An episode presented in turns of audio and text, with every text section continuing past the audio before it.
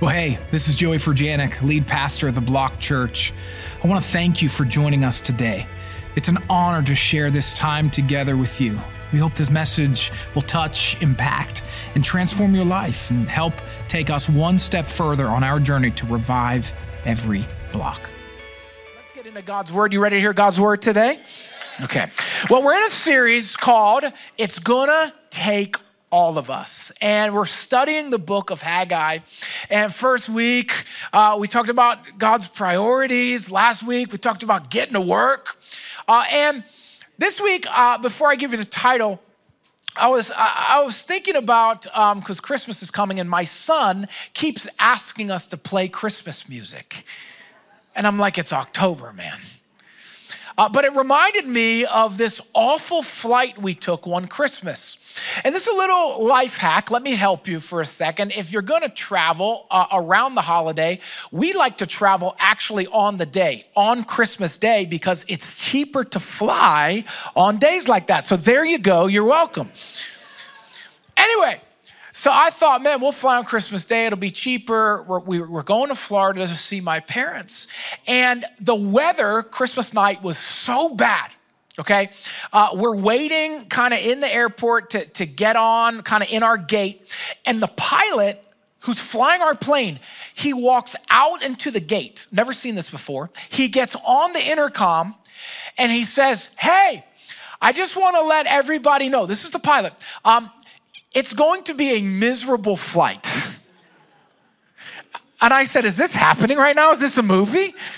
It's going to be a miserable flight. And he says, so if you have to go to the bathroom, in fact, I want everybody to go to the bathroom right now because you will not be getting up the entire flight. I said, I'm not going. I don't want to go. I don't care. Like Mickey has stolen enough from me. I don't need to go to Florida. You know, it's like... And so anyway, I'm like, whatever. I go to the bathroom and the pilot's in there and like, we're kind of next to each other. I'm like, hey man, we really got to go up there tonight, huh? And he's like, well, I'm kind of going to the bathroom. Maybe let's talk about this on the airplane. I was like, well, I got kids, man. You know, like I was a little nervous, you know? And I mean, the weather was so bad. We're on the runway and we are moving like this before we even take off. And he says something to me. He said something to me and he said it over the intercom. He said to me personally, he said, I will be with you the whole way. I was like, well, great. Like, what do you mean? You're not going to jump out? He's like, no, I will talk to you. I will be with you the whole flight because I understand that this is going to make people nervous. I would not go up there if I thought it was dangerous. I have children too. I said, amen. And so the whole flight, and by the way, the flight took almost 45 minutes longer because they're going around. The whole flight, literally, I mean, I've never experienced anything like this. But every 10 minutes, he would come on, hey, everything's okay. It's going to take a little longer. We're going to be all right. We're going to get you there. It's just weather. You can see out your window that it's lightning. We're going to be fine. He kept talking to us the whole flight. And at the end of the flight, I was like, thank you. You're my pilot forever, you know? He's like, I'm with you. And I love that in our journey with Jesus and as a collective body, we have God's prompts and God's voice that no matter how intense the storm is, God is always with us and he's not silent. He is not silent. And some of us, listen to me, some of us think, okay, that's just rhetoric. That's just the Bible saying stuff. That's just the preacher saying stuff. But man, if you've ever been in relationship with God, if you've ever been connected in and deep-rooted in a community of believers, you know when the storms come, you will hear God's encouragement reminding you, I am with you. When you're doing my will, I'm with you. When you're running from me, I'm with you saying, come on home. I'm with you. And I want to preach a message today from Haggai 1, verses 12 through 15. I want to title it simply, and this is not a Christmas message, God is with us. I want you to look at somebody at every location, and I want you to encourage them and say, God is with you. Come on, tell them loud and proud, God is with you. God loves to be in partnership with us. And the book of Haggai, in a lot of ways, It's God speaking to his people. And as believers and as a church, there's the local church and then there's the global church. We're all part of a greater family, but then we're part of a smaller local family. And this word from Haggai to God's people, the way that we translate it, the way that it makes sense for us, is that the way that Haggai would be communicating from God's voice and God's word to the people, God would be doing and saying the same thing to a local body today. He's giving us an assignment, a responsibility to build his house, to build his kingdom in the very place that God has called you or placed you. Some people don't believe that God has called you even though God has placed you. Some of you, even as you hear my voice, you're like, well, I'm passing through Philadelphia, or I'm in a transition season. Just because you're in a transition season doesn't mean that God hasn't called you. If God has placed you, God has called you to make a difference where he's placed you. I should hear some more amens to that. It is not, it's never a wasted season. It's never wasted time. If God's called you to that office place, if God's called you to that college, if God's called you to that work, if that's God's called you to that, wherever it is, if he's placed you in those places, then there's a calling for you in those places. And as a church community, we make a difference together and separate, but we're always together even when we're separate, because we have a mission. And God's speaking to these people, and over the last couple of weeks, God's been saying to the people and saying to us, hey, your priority's gotta be building God's house. If you build my house, I will take care of your house. God also encouraging the people, okay, get to work. You built all your fancy homes. You took care of yourself. My house lays in ruins. Like, come on, let's go. Let's get to work. We got stuff to do. But today the people begin to accept and take responsibility that building God's house is important. And you're going to see today that God is saying, when you say yes to me, you will evidently feel that I am with you and I got your back. I love that. And so we're going to pick up Haggai chapter 1, verse 12. Then Zerubbabel, son of Shealtiel, and Joshua, son of Jehozadak. You're welcome. You can clap for me. The high priest. And the whole remnant of God's people began to obey the message from the Lord their God.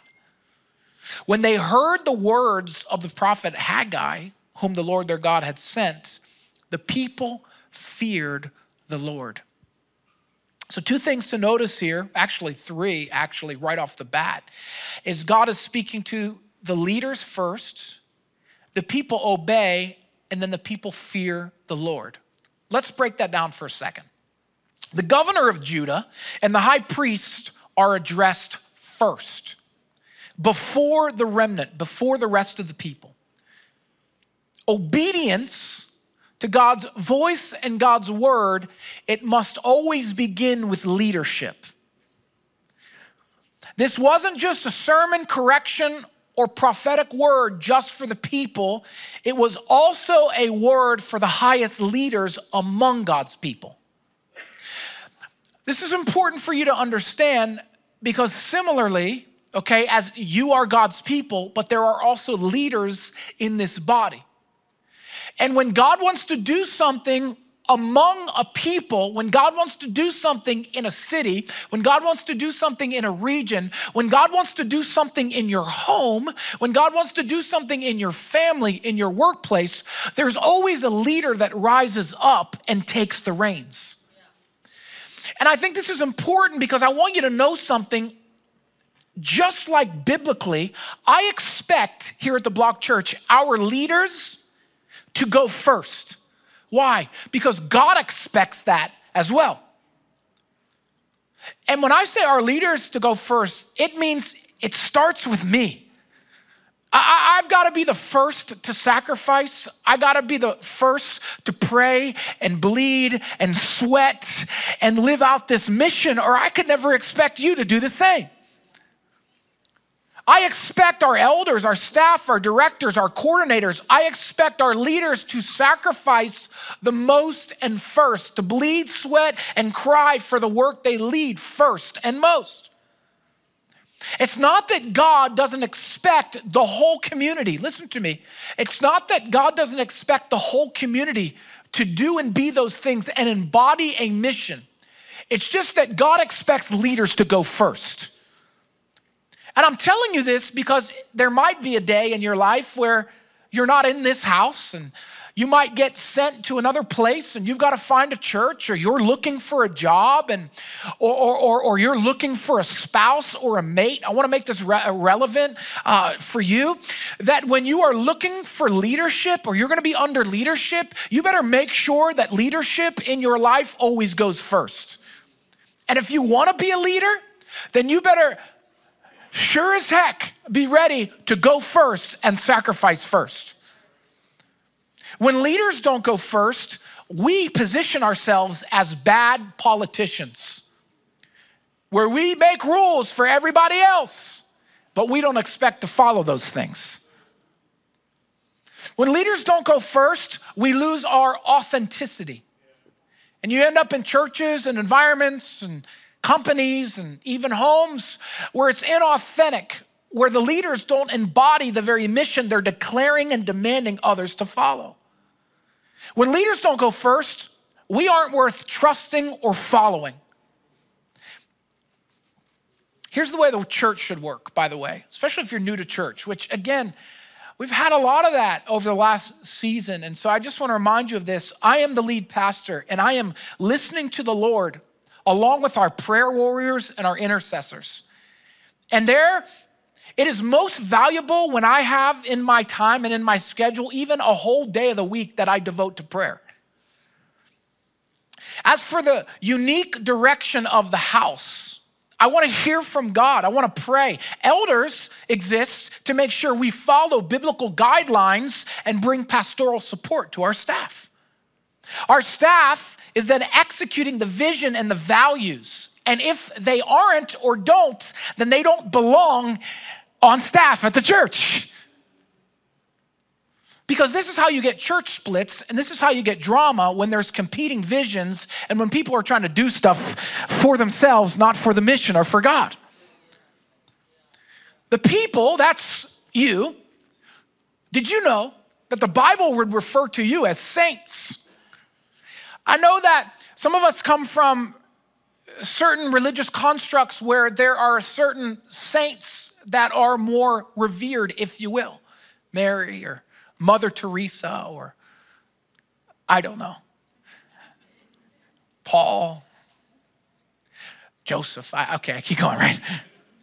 Well, but while it is important and necessary to honor saints, and those who are church fathers and those who have gone before us, just like we honor grandparents and mother, that is valuable, okay? But you need to understand something, believer, who hears my voice. You are also a saint in Christ Jesus. And Paul writes about the responsibility of the church and the people in the church. I want to give you your responsibility and a reminder today as to your responsibility if you call yourself a believer. The Bible says that it's the church leaders who exist to equip the saints, which is you, Ephesians 4:12, for the work of the church. So it's not good when the pastor and even the staff or the elders are doing everything. That's an unhealthy leadership construct, and it's not a biblical mandate. It's not supposed to be that way. The people are supposed to be doing, you, us together, doing the work, leading the teams, leading groups, inviting. Everybody play. It's going to take all of us to build a healthy church that reaches a city for Jesus. And the thing is sometimes what churches do, especially as churches get older or get more wealthy or gain more money, is churches naturally just throw money at things that are just volunteer issues. And what that does is sometimes they create staff roles, and that should happen as a last resort.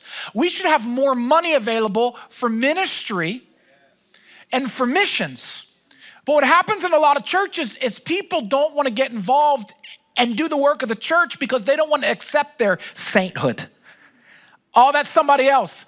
When I watch Eagles games, I curse. Surely I can't be a saint. You, not me. When I'm correcting my children, I grit my teeth. I get angry. I elevate my voice. Surely I can't be a saint. That's for somebody else. Again, you, not me. I argue with my spouse. How could I be a saint? You know, we go through all these different excuses where it's like, I'm a nobody around here. No, the problem is you see yourself as a nobody, but here's what I know. God takes nobodies, makes them somebodies, all because of what Jesus has done. Everybody matters. Everybody is valuable. Everybody is important. Everybody's supposed to play a part, from children, middle schoolers, high schoolers, college age, adults, young adults, and prime timers. Don't know how to say that nicely or politically correct. Those who are in the best season of their life. Come on, somebody. Everybody matters. And if you say that I'm a follower of Jesus, then you're a saint. And my job is to equip you to do the work of the church. But leaders have to go first. What does this have to do with God being with us? Well, God always has our back when we do what he asks us to do. It may not look like we think or what we want, but he's got our back. Nobody is meant to sit idly by and do nothing and contribute nothing. But it starts with leaders. A long time ago, this was early on, this is really funny to me. A long time ago, I was standing outside at our Port Richmond location when we were at Richmond Hall. And I was standing out there, I was just chatting, getting ready for church. We probably had one, maybe two services at the time. And somebody runs up and was so angry. They were so mad. And they're like, all you churches do is steal money. And you know, pastors get rich. Mind you, at the time, I could barely pay my mortgage. And they're like, and you, pastor, you own the majority of shares in this church. And I was like, at that point, like at first I was like frustrated. And then when they said that, I just started to chuckle because I'm like, well, we're a nonprofit and nobody owns any shares. There's no equity. There's no distribution. Like, we're not a public company and we're not in the stock market. And it was funny because I think sometimes people don't really understand how the church works. It's like, there's no board meeting where we're all like distributing like assets, okay? Like, we're just regular people managing God's resources that the saints and others feel called to respond to God and be obedient with so that we can build God's house. But it starts with us. I expect every one of our staff, every one of our elders, starting with me, not only do we give 10%, which is our first fruits, which is our tithe, believe that that's God's. I believe that that's God's. It's not giving, it's just returning. We do that, my family and I do that, but we don't just do that. We give above and beyond, more than that. Because how could I ever expect you to give and to build God's house if I'm not sacrificing myself? I would never be afraid, ever be afraid of any of our life generosity or our giving to ever get leaked or go anywhere. It's not anybody's business, but if it did, you would see. I'm leading the way. I want to lead the way in my sacrificial generosity.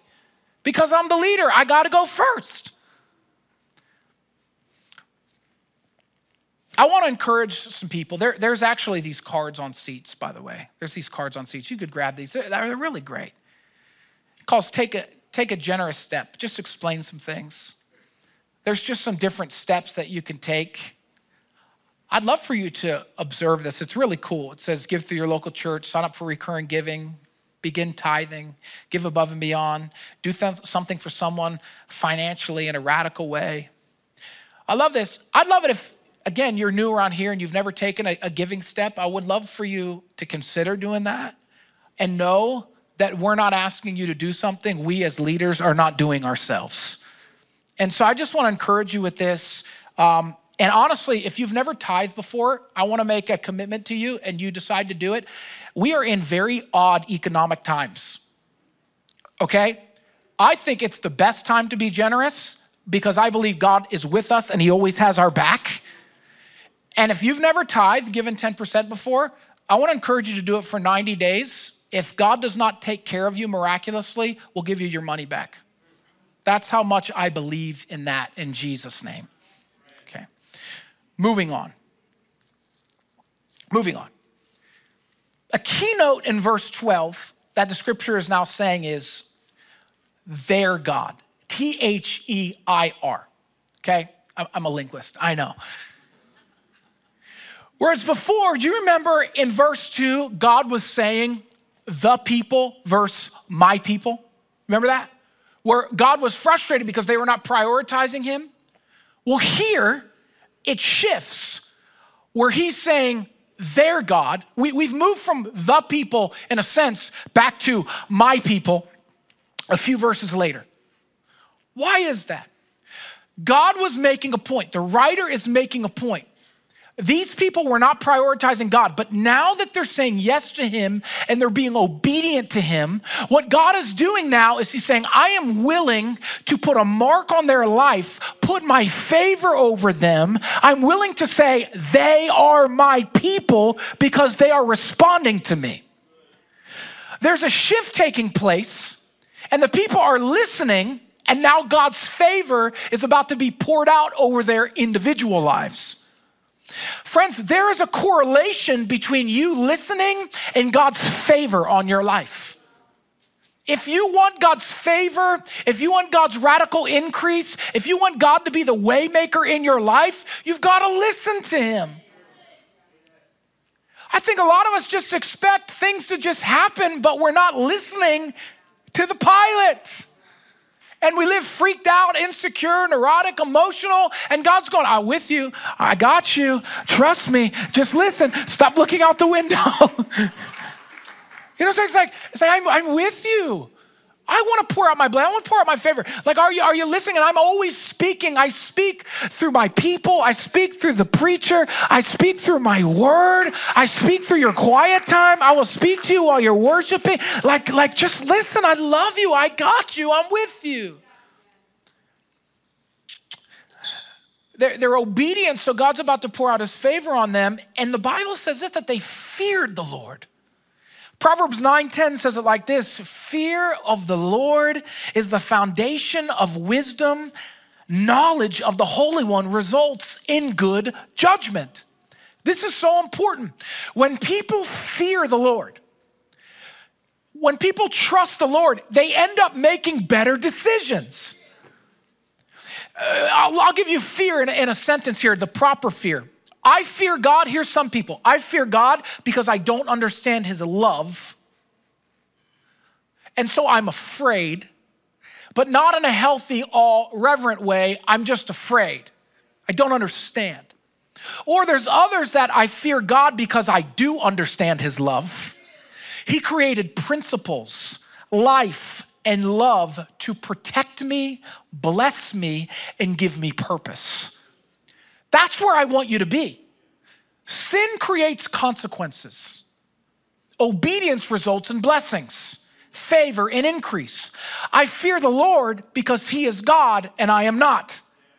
Many folks don't fear the Lord because they don't understand him or they want to be their own God. And then they don't make sound decisions, get themselves in trouble, and are afraid instead of being reverent. I would encourage you to take on a posture of, I fear the Lord in a form of respect, honor, and awe. He's God. He created me. I need to respect that. And God created principles for living in life that produce his favor and his blessing. The fear of God prompts obedience, and there's nothing wrong with that. When it comes to Whatever it is, you name it, my finances, when it comes to my relationships, when it comes to my decisions, my jobs, all of it, I fear the Lord for three reasons. Number one, my life, my resources, my body, all of it, it's all His. It's either His or it's yours. It's not really yours. And when you use it all as yours, you end up getting in trouble. And so it's all His. Second, I fear the Lord because I want to see the kingdom come on earth. Some of you own businesses or you got a side hustle. And it's like, is your business God's or is it yours? Are you there to make money or are you there to make the kingdom? Because some of you have a ministry wherever you are, maybe you're a barber, whatever it is, you have a ministry and you don't even realize it. You are not there to take up space. You are called to be there to make a difference. I have sat with people in some of your businesses, whatever it is, and I get so encouraged. Sometimes I feel like you ministered to me. And I'm like, you are doing exactly what you're supposed to do. You're the church distributed. We're together, but we're separate. I fear the Lord because it's all His and I love Him and I want to see the kingdom come on earth. And then number three, I trust that His principles produce the best of my potential. God demands justice. And so God is not a man that He should lie. And when you obey Him and fear Him, at some point, His word will not come back empty and the favor of God for your life will begin to flow in Jesus' name. Can we give God an amen for that? And friends, for many people, it starts with their finances because where your treasure is, your heart is there also, but it can be anywhere in your life. Some of you need to trust God in your sexual purity. Some of you need to trust God in your love and your forgiveness of your church hurt. Some of you need to trust God and stop lying and stop exaggerating. Some of you need to trust God and stop fighting and hurting others. You go down the gamut. At the end of the day, are the people that you're enemies with, are they God's too? You got to answer that question.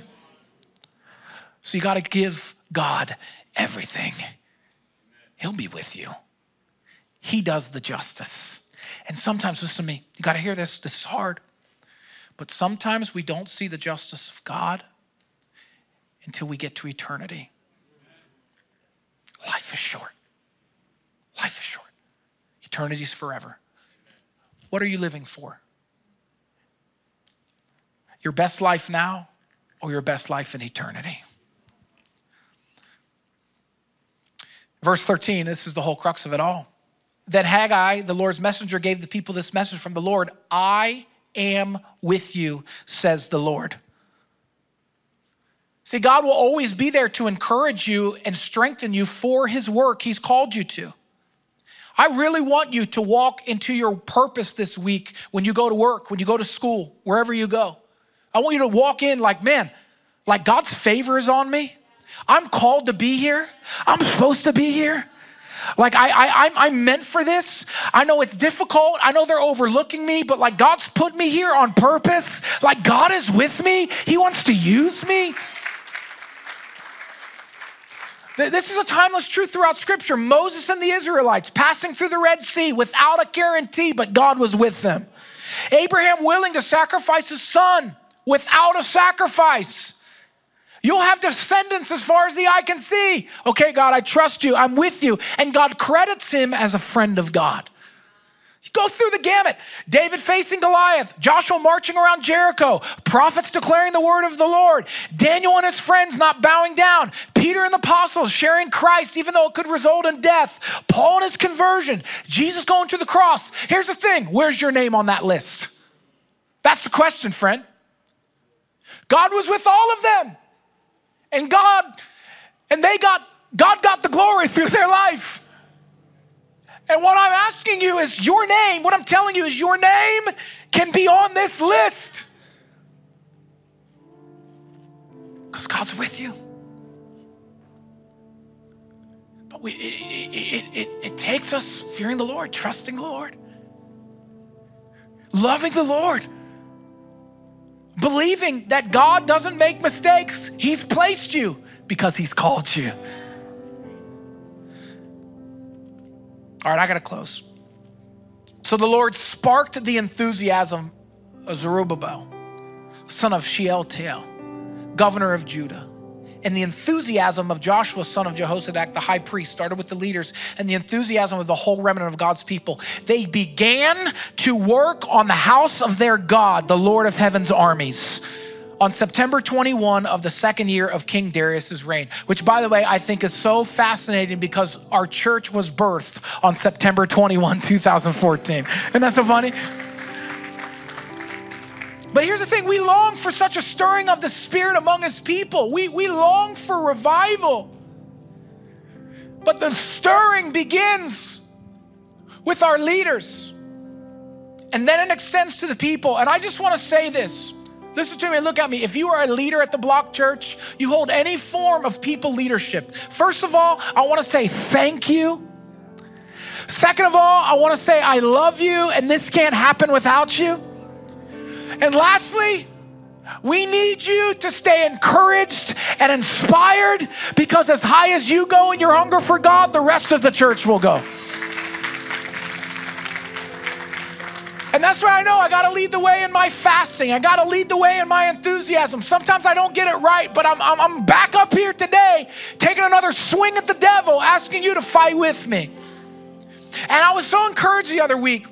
And I'm closing, but I was so encouraged with the other week. We had a worship team member in the Northeast who they were due up to play. And they walked out of their house to their car have been stolen. And that would have been an easy excuse to be like, I'm not making it to church today. Put the part in the track. God bless you.